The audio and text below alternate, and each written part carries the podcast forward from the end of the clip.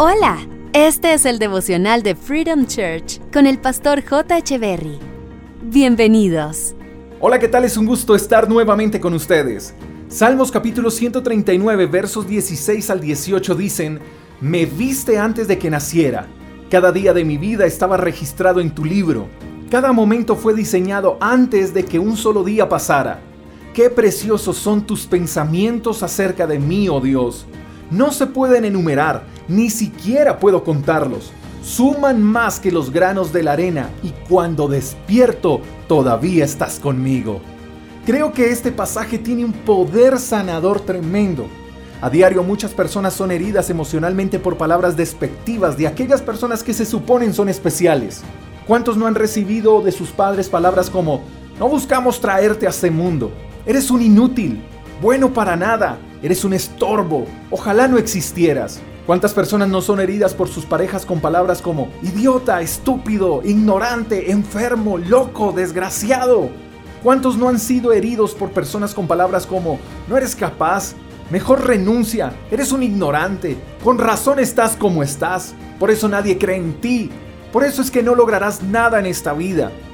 Podría quedarme nombrando miles de palabras con las que nos han herido y con las que te puedas identificar.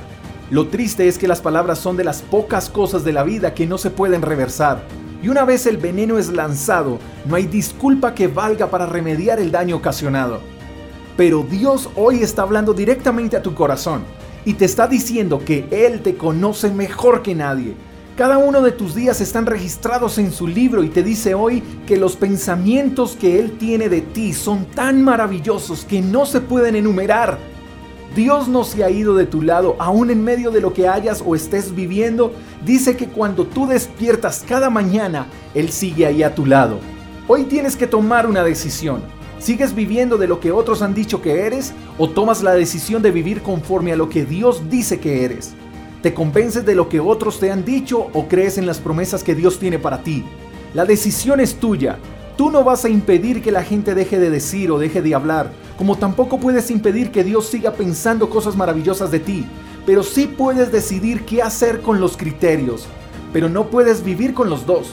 O rechazas las opiniones de los demás y vives conforme a la voz de Dios, o rechazas la voz de Dios y eliges seguir creyéndole a la gente. Yo te recomiendo oír mejor la voz de Dios. Su voz es más dulce, Él es más tierno y Él siempre verá lo mejor de nosotros. Te mando un fuerte abrazo, espero que tengas un día extraordinario. Hasta la próxima. Chao, chao. Gracias por escuchar el devocional de Freedom Church con el pastor J. Echeverry. Si quieres saber más acerca de nuestra comunidad, Síguenos en Instagram, arroba y en nuestro canal de YouTube, Freedom Church Colombia. Hasta la próxima.